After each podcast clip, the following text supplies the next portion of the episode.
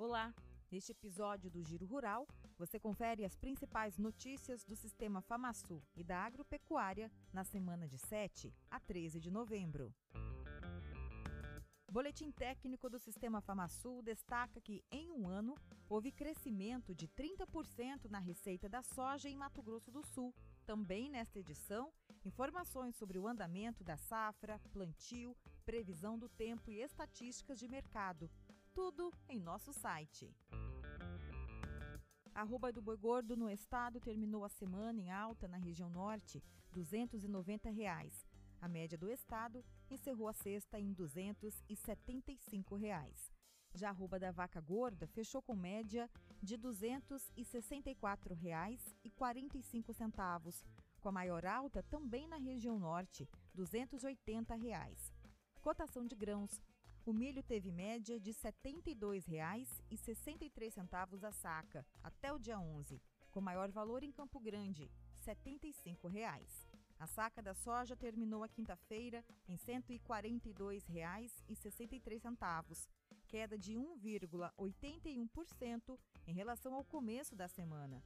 Já o maior valor foi registrado também na capital no dia 9, R$ 148,50 representatividade.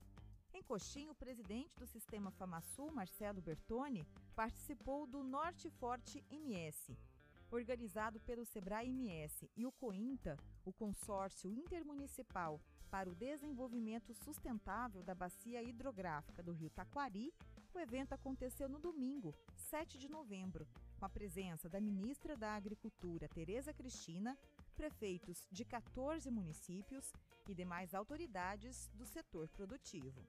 Na oportunidade, foram entregues aos sindicatos rurais da região norte 22 toneladas e meia de alimentos do movimento agrofraterno.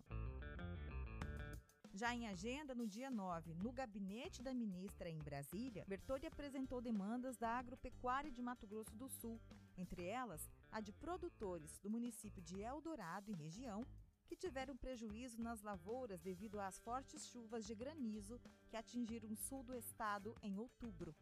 Participaram da reunião o superintendente do Senar MS, Lucas Galvão, e o diretor secretário da FamaSul, Cláudio Mendonça.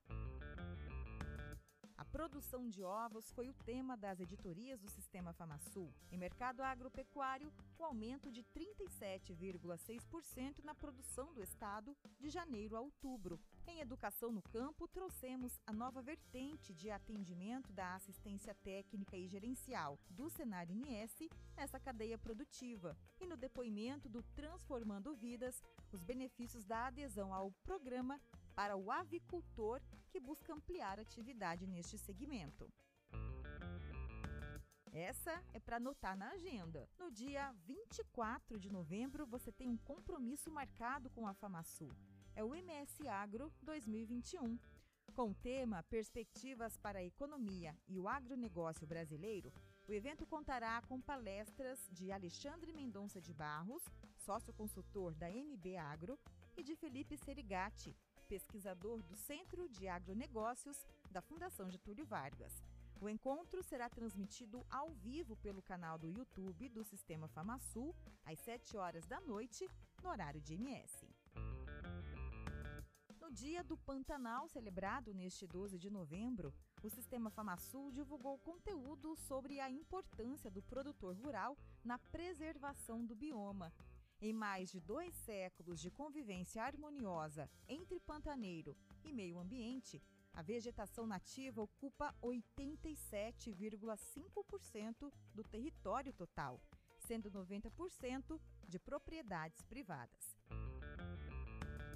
Esta e muitas outras notícias você confere acessando sistemafamassul.com.br, senarms.org.br e também as nossas redes sociais. Até a próxima!